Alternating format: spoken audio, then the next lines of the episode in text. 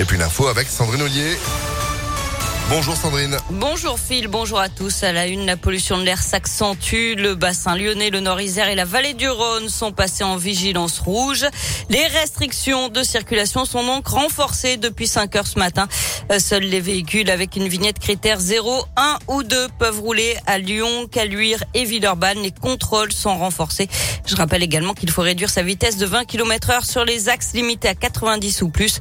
Les routes à 80 km heure sont maintenant limitées à 70. Une journée de grève interprofessionnelle aujourd'hui, augmentation du prix des produits de première nécessité, de l'énergie, contexte social compliqué. L'intersyndical appelle à battre le pavé aujourd'hui. Les revendications concernent principalement l'emploi, les conditions de travail et surtout les augmentations de salaire avec une mesure clé. Mireille Caro, représentante CGT dans la région. Nous, ce qu'on réclame, c'est une augmentation, bien sûr, du SMIC, mais avec un SMIC euh, qui doit être euh, 2000 euros brut par mois, puisque tout augmente sauf les salaires. Il y a, on, assiste quand même à une inflation qui est considérable. Alors, je crois qu'aujourd'hui, tout le monde peut faire le constat qu'avec un SMIC, eh ben, c'est très difficile une fois qu'on a payé son loyer, qu'on a payé sa facture de chauffage, son essence pour aller travailler. On s'aperçoit bien qu'il reste plus grand chose pour vivre. Et donc, le coût de la vie augmente, mais à côté, les salaires, quant à eux, ne bougent pas. Et le mouvement devrait durer car les syndicats préviennent cette grève est reconductible. Une manifestation partira ce matin à 11h30 à Lyon devant l'ancienne gare des Brotteaux en direction de la préfecture. Et puis à Villefranche-sur-Saône, le rendez-vous est donné à 17h, place du Promenoir.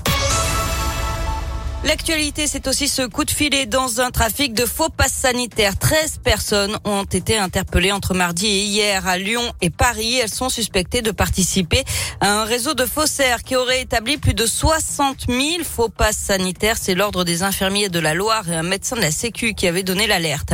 Elle, elle s'était introduite dans le système informatique de l'hôpital Édouard Herriot pour retirer des fichiers et les remplacer par des QR codes injurieux. Une ingénieure de l'établissement opposée à l'obligation vaccinale a été interpellée dans l'agglomération lyonnaise.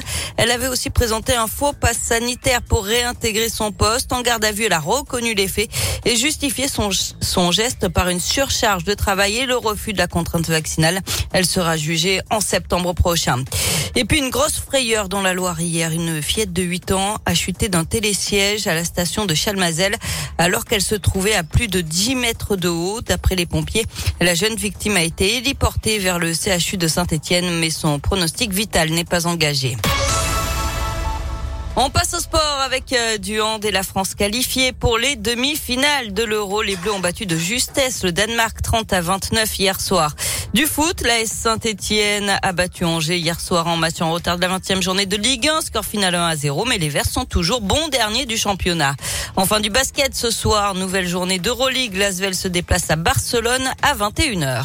Eh ben, c'est noté. Ah, à Barcelone, il vient faire chaud là-bas, ils ont de la chance. C'est pas comme nous. Bah oui, il doit faire bon, on va regarder. Ah, mais je ne sais pas. Bah, on regardera tout à l'heure. Vous êtes de retour à 8h30. Oui. Eh ben, l'info continue. En attendant, impactfm.fr. 8h04, en attendant, c'est la